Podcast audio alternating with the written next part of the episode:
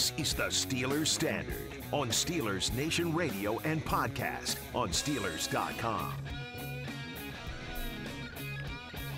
Steelers and Lions end in a draw, and in a tie, and in the old no one gets a win, but no one gets a loss. Gotta love it. Kissing your sister. Nah, I All the cliches. I think someone pointed out. I think it was Crowley saying kissing your sister is definitely worse than it. that's what Dave Dameshek, who who doesn't love him if you're from Pittsburgh, one of our, our Even if you're not from Pittsburgh. one of the great children of the Allegheny that has gone on to bigger and better things out in LA, NFL Network, all the stuff he's done in his career. But he says, I hate when people say a tie is like kissing your sister. Kissing your sister is ostensibly way worse than a tying a football game. I mean, kissing your sister is just downright disgusting. I mean, how could you live with yourself after doing something like that? Whereas if you tie, I mean, you you can live with yourself. It's just might be a very depressing couple of days after that. Let's let's dive into some individual performances. Sure. Uh, but first, let's talk about the defense and one of their worst days when it comes to stopping the run. In fact, this is the most yards they've given up to a non-Lamar Jackson team in about like ask, five or six years of football. been it's been Lamar who's had the Steelers number against the run, but I couldn't tell you anyone else who's had that good of a day not named Lamar Jackson. certainly not DeAndre Swift. And DeAndre Swift had 3.9 yards per carry, but they ran the damn guy 33 times in the football game, 130 total yards for him. And then, of course, Igwebuike had the long 42 yard touchdown run. Jefferson had the long 28 yard touchdown run. So 56 yards for Igwebuike, 41 for Jefferson. Buck 30 for their starter, DeAndre Swift. 229 on the ground, 39 total yards, 5.9 per carry. That's real bad if you're the Steelers. Obviously, 220 yards is bad if you're the Steelers, too. Lions ran the ball 39 times compared to Goff only passing the ball 25. Gosh, the Lions stole the Steelers' playbook and started running it down their own throats.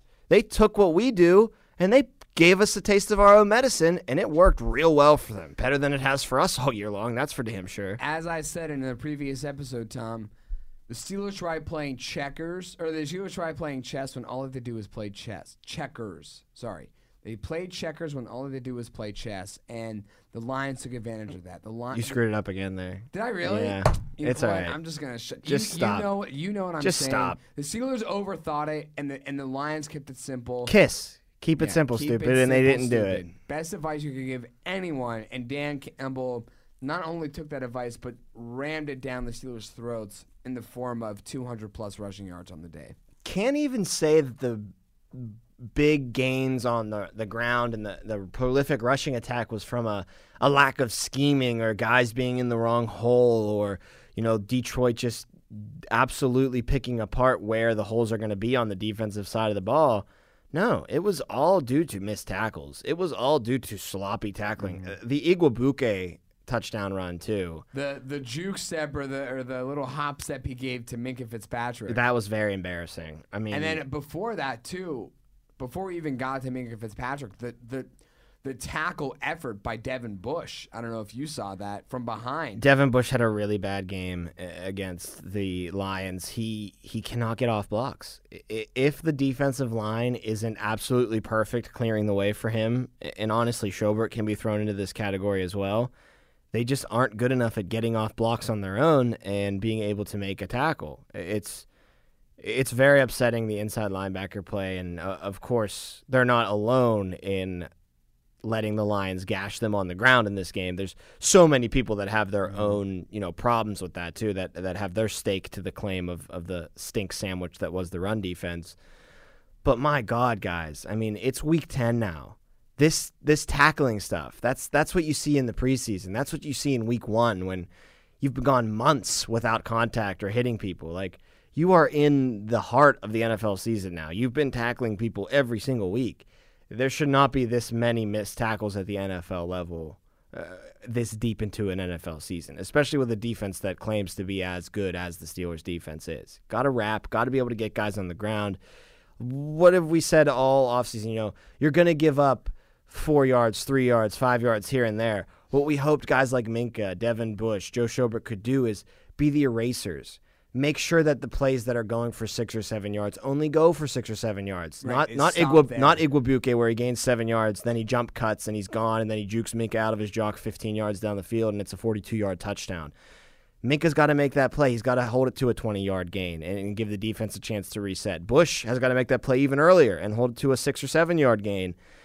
You don't make those plays, you get hit with the home run balls, and that's the best way to uh, defeat a defense that's as good as the Pittsburgh Steelers defense. You don't want to, you know, just 80 plays down the field uh, all game long fighting for every yard. You got to hit a couple home runs against them, and that's exactly what the Lions did, and they did it on the ground too, which is especially upsetting. This is the this Home is- runs on the ground hurt a lot more than home runs through the air. because it takes so much longer. So much longer. for that play to develop. You have so much more time as a defense to really get to the ball carrier and say, "I can get this guy down." Home runs through the air, protection's got to be good, obviously, but it's really just one guy beating one or two other guys. That's Uh, it. On the It's ground, not- he ran through eight guys. It's one like, versus eleven, essentially. Yeah. you you have time. You have the you have the ability to stop that play from developing. The only guys Igwebuike wasn't dealing with were the cornerback on the other side of the field and maybe the Alex Highsmith side linebacker. Other than Just that, he's got no chance everybody that he's got to try to get through, and he does. Right. He, he absolutely was. And remember, this is the team that was 0 and 8, 0 and 8 entering the season. This is the team where I believe it was DeAndre Swift's only second career 100 yard rushing game. Uh, this he's good. team- He's a good player. Oh, yeah. Don't get me wrong. He's good. But in a two year career, to only rush the ball for more than 100 yards, He must be playing for the Lions or something. only twice up until that point, yeah, something must have been going wrong for him. And let's not forget, they brought in Jamaal Williams from Green Bay, who's a really good backup running back. Not in this game. Not in this game. Hurt. Igwebuike arguably had a better day than Jamaal Williams could have ever had against the Steelers defense. I mean, just anything that could have gone wrong for the Steelers on the rushing defense par- uh, perspective of things went wrong. Whether it was in the form of DeAndre Swift or Igwebuike, it did not matter. Jamal Jefferson, Jamar Jefferson had that long touchdown run Yeah, in the- 28 in, in, the, in the first or in the first half. I mean, yeah, that guy got injured on that play because Minkah kind of took him down from the backside. But if he stays healthy for the entire game, I mean, that's three running backs you have to deal with now, not just the two of them. Big two on defense. T.J. Watt and Cam Hayward, I think, had a great game.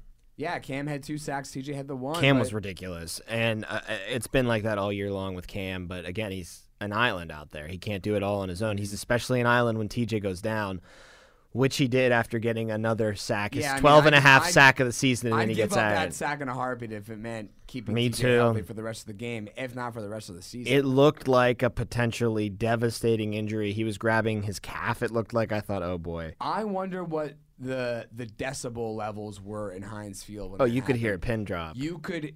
They were just at 0.0. There is no doubt in my mind. Everyone is holding their breath when they saw T.J. Down. We'll continue to hold our breath this week. TJ's going to get some further evaluation done today, I'm assuming, and we'll see what the extent of that hip injury is for him. Uh, I don't think it's season ending.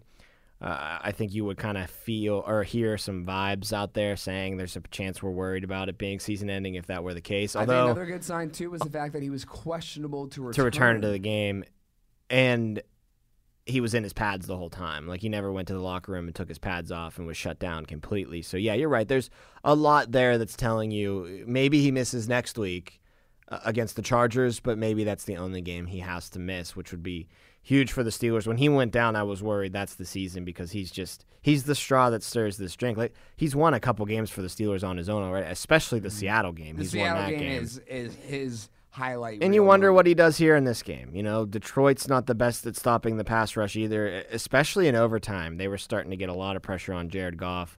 You have to wonder if TJ Watt maybe forces a strip sack that gets them right into field goal range already, wins them another football game. But alas, he was out, couldn't come back in, and you needed other guys to step up. I think Highsmith did an okay job stepping up. He got some pressures on that quarterback.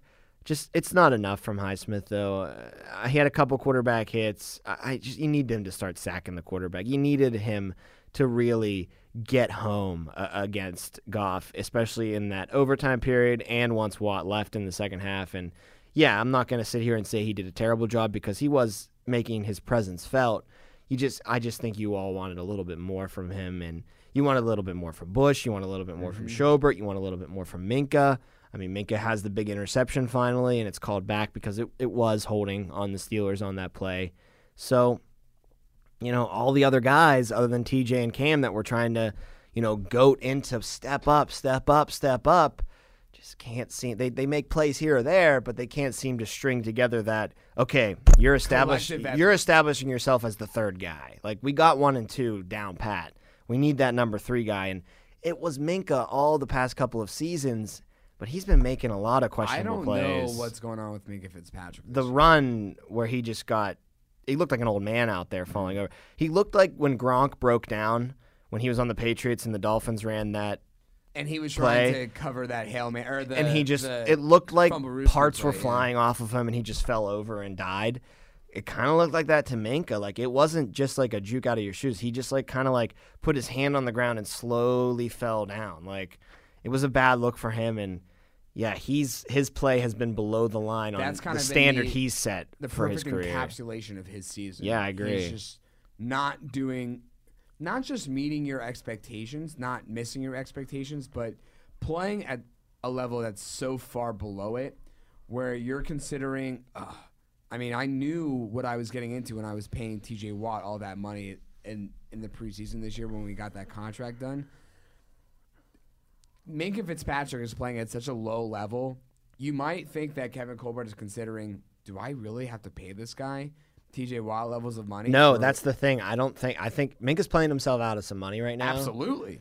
And it could be a good thing for the Steelers because I think you could get him on a cheaper deal. But also, if he's going to keep demanding more and more money, it just might be time to walk away from him if And this is the level. Like, you can't pay him as the most paid The- the safety in the problem is- NFL. the problem is you don't know if this is reminiscent or follows suit when you there's always a guy right in the secondary that claims to be the best. Like for a couple years it was Josh Norman, and, and a couple years before that it was whoever. But these secondary these guys, these defensive backs have such a sh- short shelf life. the Jalen Ramseys are rare. Right. that The just have Ramseys staying power Tyrann for- Mathieu hasn't had nearly as good of a season as he's had in the past. Uh, but yeah, Jalen Ramsey is an extremely rare, rare, rare case. So I wonder if this is similar to that, where he is just he had his time at the top, and he's been exposed, and now he's going to be a middle of the pack kind of guy, or is it a Chris Boswell scenario? One year. One Just year one fluke bad, year. and then you come back in 2022, Minkah, and you have 10 interceptions. You're in the running for Defensive Player of the Year, right alongside teammates Cam Hayward and, and T.J. Watt. I don't know what's going to happen, but I, f- I feel like it's going to take that time up until next season to really know what you're going to get long term out of Minkah. And all the Minkah defenders or all the people who can't help but see everything through black and gold sunglasses will tell you, well, what Minkah does off ball and what he does in the back end of that defense is so invaluable that when you say Minkah's playing bad, you don't know football. You don't know what you're talking about. You're right. Minka does a lot of stuff away from the ball, and his coverage does influence where the quarterbacks go. But guess what else Minkah's supposed to do? He's supposed to be one of your biggest playmakers on the defense. In fact, outside of TJ Watt, who's supposed to force the most turnovers? It's number 39, and he hasn't done one all year Mm-hmm. No, not even not even like trying to or helping to force one, but or or being on the receiving end of a of a fumble recovery or a or an interception. He hasn't put his teammates in the position to make a play on the ball. And here's the other thing. People will say, well, you were spoiled with all the pick sixes and all the interceptions he had to start his career in Pittsburgh. True. His volume of interceptions and having a pick six every season Was is high. it's it's not sustainable. But a player who's been back to back first team all pros and is trending towards becoming the highest paid safety in the league should have a turnover by week ten. I mean, that's fair criticism as well. Almost had it. He did have He- it. He did have it. it. was It was defensive just- holding though. It was defensive. he grabbed on- Hockenson and on held D- him back. on D Bush. It was and Because guess what? Hockenson was eating his lunch all day long. They're just lucky Goff sucks at quarterback and couldn't find him. couldn't get it. He also got his lunch eaten in the overtime to set up that field goal. I mean, he was on a wide receiver. That's a tough matchup. But still, like, you have to position. Like, I think Arthur Moats has, has either said this or, or Vince Williams has said this or Arthur Moats said this about Vince Williams. Either way, when you're not fast er than the guy you're covering, that's when the that's when the smarts come into play. That's when you have to give him a little extra cushion. That's when you have to, you know, be perfect in your positioning. Mm-hmm. And I don't think I think Bush trusts his athleticism too much that he gets beat by guys faster than him because he doesn't give him the cushion that's appropriate. Because in his mind, which I get this when you're that great of an He athlete, I'm up at any fast. I can do whatever I want. I can cover. I can go step for step with a receiver, and that's just a fool's uh, errand to, to, to overtake. Because first of all, defense is reactionary everywhere. The offensive player knows where he's going. You just have to guess and, and hope you're right. And number two, you're, you're not a defensive back. You don't have those quick, you know, one cut jumps that can stick with wide receivers. You got to play it smarter than that. But yeah, that was holding on Bush, and it erased Minkah Fitzpatrick's first big turnover of the season. And you hate to see that because you hope that floodgates open once he gets one. Gonna have to continue to keep waiting for that one. Before we get too far into the weeds with the defense, though, I got to switch over to the offensive side of the ball. And we got to talk about Najee Harris because that guy is such a star in the making in the NFL. 105 yards on the ground for Najee in this game. Uh, another time over the century mark this year for him. But what was encouraging about this time, he averaged four yards on the ground. So he was getting positive yardage every time he touched the football. That's a first down drive every time. Every If you- If time. you give it to him Three straight times a row, times. that's a first down. and then some. So it's it's baffling to me that 26 carries, yeah, that's a lot. He could have had 35 carries in this game. He mm-hmm. could have had 36 carries in this football game. Could have won you the game. No question about it. Don't understand why not only is he you know, running the ball effectively to the tune of 4 yards per carry, but he's you know, doing that and in the past, he's only rushed for what? 3.2 yards per carry, 3.3 yards per carry, and they still run the ball more than they pass the ball. Well, now he's having It's more worse. success On less attempts. and you pull the plug on him and you go, "Let you know what? We're going to throw a lot with Mason today." And you know who he's going to throw to the most? Ray Ray McCloud. Like, guys, I don't want to be guy who sits in the microphone on Monday morning and yells at Matt Canada and yells at the play calls because a there's a backup quarterback in there and b the players also did not execute their fair share of things, mm-hmm. but. You're making it very hard for me to not question the play calls when I see 50 pass attempts and Najee Harris, your undoubted best offensive player, only touches the ball 26 times through the ground game and four times in the air, 30 times total. Yeah. But I mean, absolutely. It, it, it was so painful to be reminded of the 2019 season when it was either Duck Hodges and Mason Rudolph throwing the ball, and with no James Conner or no Juju Smith Schuster healthy, it was guys like Jaylen Samuels and Kerrith Whyte, if you remember that name, getting the ball. And it was this is what we're left with. This is So even this worse. Is the best thing that you can do, but your Mason Rudolph has a far better offense. Had a far better offense today, Yeah. or yesterday than he did two, two, two years ago. He has a fully established Diontae Johnson. He has a really good rookie tight end and Pat Freiermuth. He has not just a, a good running back, but would would a shame James Conner, maybe not James Conner of this year, but of 2019. James Conner, Jaylen Samuels, all those guys, Benny Snell, who was on the team at the time also, would just put those guys to shame lining up next to them. And has. I mean, there's no reason that there's no reason that Ray Ray McCloud or, or Benny Snell should be getting significant ball ball touches because Najee Harris is out there. So there was no excuse not to go to Najee Harris not for Mason Rudolph to have success because he had far better pieces available to him yesterday than he did two years ago. It's very clear that Ray Ray McCloud, at least in their eyes, is better than James Washington, right? I mean, they he had 12 targets to James Washington's six targets in this game. He saw more snaps than James Washington did. The end arounds to Ray Ray McCloud, though, that experiment's got to be over. I don't know if it's Ray Ray's fault even. Zach Gentry, especially on the first one, was blown 10 yards into the backfield on that jet sweep. The, the first one that they ran, mm-hmm. that's terrible. You can't get blown 10 yards into the backfield on that. That's exactly how the defense blows a play up like that, is by mm. pushing your outside blocker way back into the backfield. Now, I think if Ray Ray was Diontae, he cuts right up in the middle of the field He and he gets right at move. least five or six yards out of it, where Ray Ray just continues to try to string things to the outside. And I think that's the wrong decision. But you're handing the ball off to a player who's more likely to make the wrong decision on that play than a Diontae Johnson. So you're really, you know, making your own bet there when you're giving the ball Sure. to Ray Ray McCloud so you're much. shooting yourself in the foot. Yeah, You're- they've you're done that so many times. You're deciding to give the ball to someone Lesser. who doesn't deserve the ball. Yeah, it's they've done that. They did that twice in this game with You, Ray Ray you remember last year when Ray Ray was getting more uh, offensive snaps, or was it Ray Ray or Jaylen Samuels was getting more offensive snaps than Chase Claypool? It's it's baffling to me. It, it really is their infatuation with Ray Ray. And by the way, It's their infatuation with guys who deserve no infatuation whatsoever. and by the way, almost muffed the punt. In overtime, he double clutched that thing. Yes, but, but people have pointed out that it was the right move to make. No, no, no. I'm not talking about that play. I'm talking about it was a clean punt and he caught it and it Oh, and he double clutched it. Right. It almost came right, Right, out. right. That would have been the ball game because that's an easy field goal and the, the Mm-hmm. game's over. Lions win it in overtime. No, the play you're talking about, I'll give him credit. That was the smart play. That and was people were play. losing their minds saying he's an idiot and he needs to be cut and bring back Switzer and blah blah blah.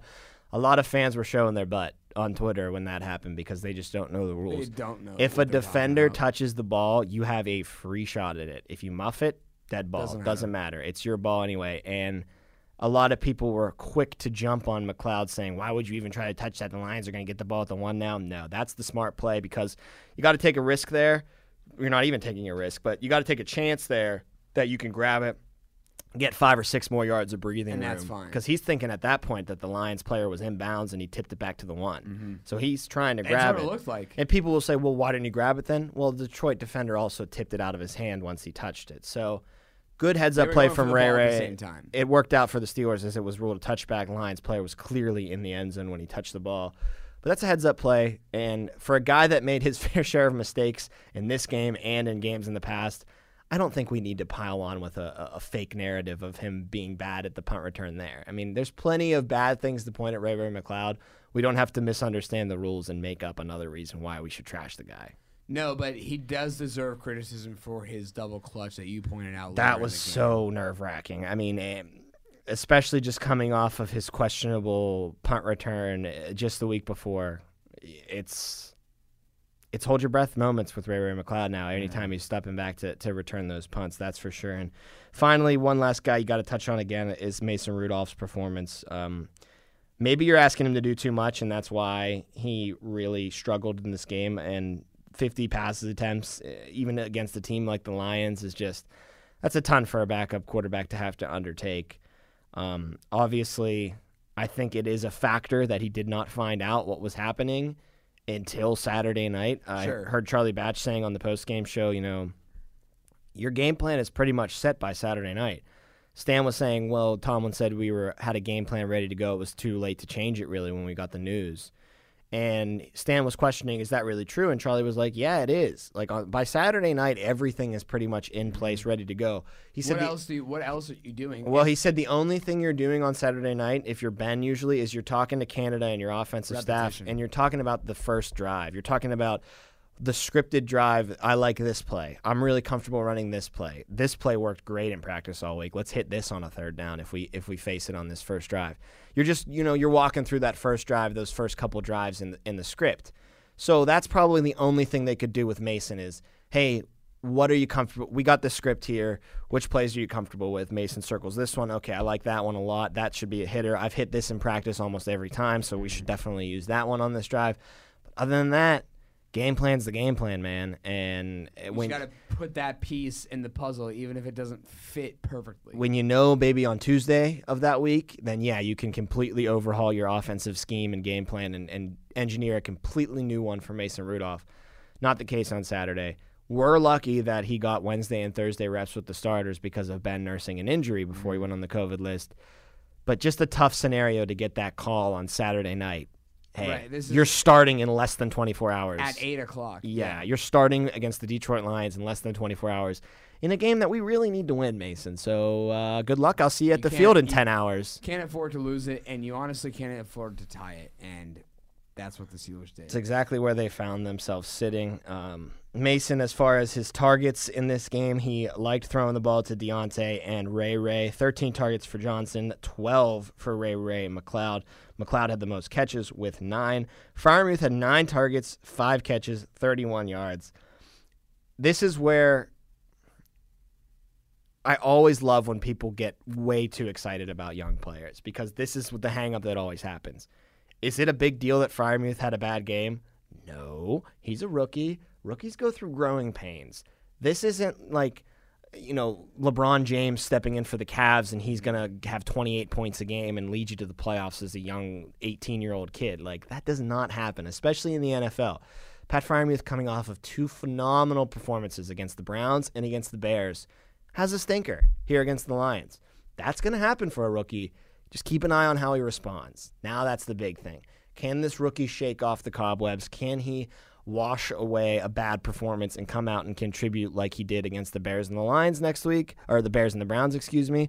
Or do we get another Lions like performance from Freiermuth? I want to bet on the, the former, not the latter, but you can only find out by seeing it happen because, again, rookies growth go through these growing pains in the NFL. And, And what, what's a little unfair is the fan base being like, he's the guy. He's Heath Miller. He's oh, this is the best. I him. love the fact that he's the next Heath Miller. He's Heath Miller. Heath Muth. Like he's the guy. They haven't had a tight end like this than since Heath Miller. Unfair expectations being levied against him, and it lets you as a fan base crush him even harder when he has a little bit of a bad game like he did against Detroit. And it's gonna happen for a young player in the NFL. It's the NFL. It's hard. Even the Lions have good players on that side. A few of them, but they're there. It's tough to win in this league. It's tough to be that impactful week in and week out. So don't don't bury mention- Freiermuth yet. No, no, I don't think anyone should. But not to mention too, with those back-to-back weeks that he's had phenomenal performances against the Bears and the and what was it, the Seahawks before that, or the Browns before that. Uh, you're you're taking two games out of his what eight games that he's ever played in the NFL. It is a small sample size. Super size. small sample size. You can't just say because two out of eight times he's he's lined up for for an NFL game that he's had a great day. That that should be the expectation every week. It is very possible, Tom, that Pat Freiermuth, even though we've said on the show we're big fans of the guy and we have expectations set for him, it's very possible that those two games could be the two best games of his career. Now, I not don't- I hope that's how- not the let's- case. Let's hope that's not the case. and I don't think it's the case. I don't think it is the case either, but you have to keep things real. When when the guy has only played eight games, you can't just say, "Oh, because he played this well twice." That's the expectation week in and week out. Travis Kelce has quiet games. I mean, it happens. He's had a pretty quiet season all year long. for his standards, for sure. I saw him drop a pass yesterday. Like it happens. It, it happens. Sometimes other teams do a good job of taking you out of the game. Sometimes you take yourself out of the game just by having a bad one, mm. and that's what Freiermuth did yesterday. I don't think the Lions took him out of the game. I just think he had a bad performance, and again, it's all about how you respond as a rookie. So that's what you got to keep an eye on moving forward. And really with this whole team, just keep an eye on how they go through this week, how they bounce back with a big, big, big matchup coming on Sunday Night Football. Huge. AFC wildcard implications, uh, staying alive in the AFC North implications. Two AFC wildcard teams facing off Yes, it against- is. against each other because the Kansas City Chiefs have that lead. Gonna want that tiebreaker in your back pocket against all of these type of teams. So got to get it started against the Chargers on Sunday night next week. We'll have plenty of time to talk about the Chargers though as this week progresses. That'll do it for this episode of Steelers Standard. For Jacob Recht, I'm Tom Opferman. Always appreciate you guys giving us a listen, and we look forward to talking to you next time.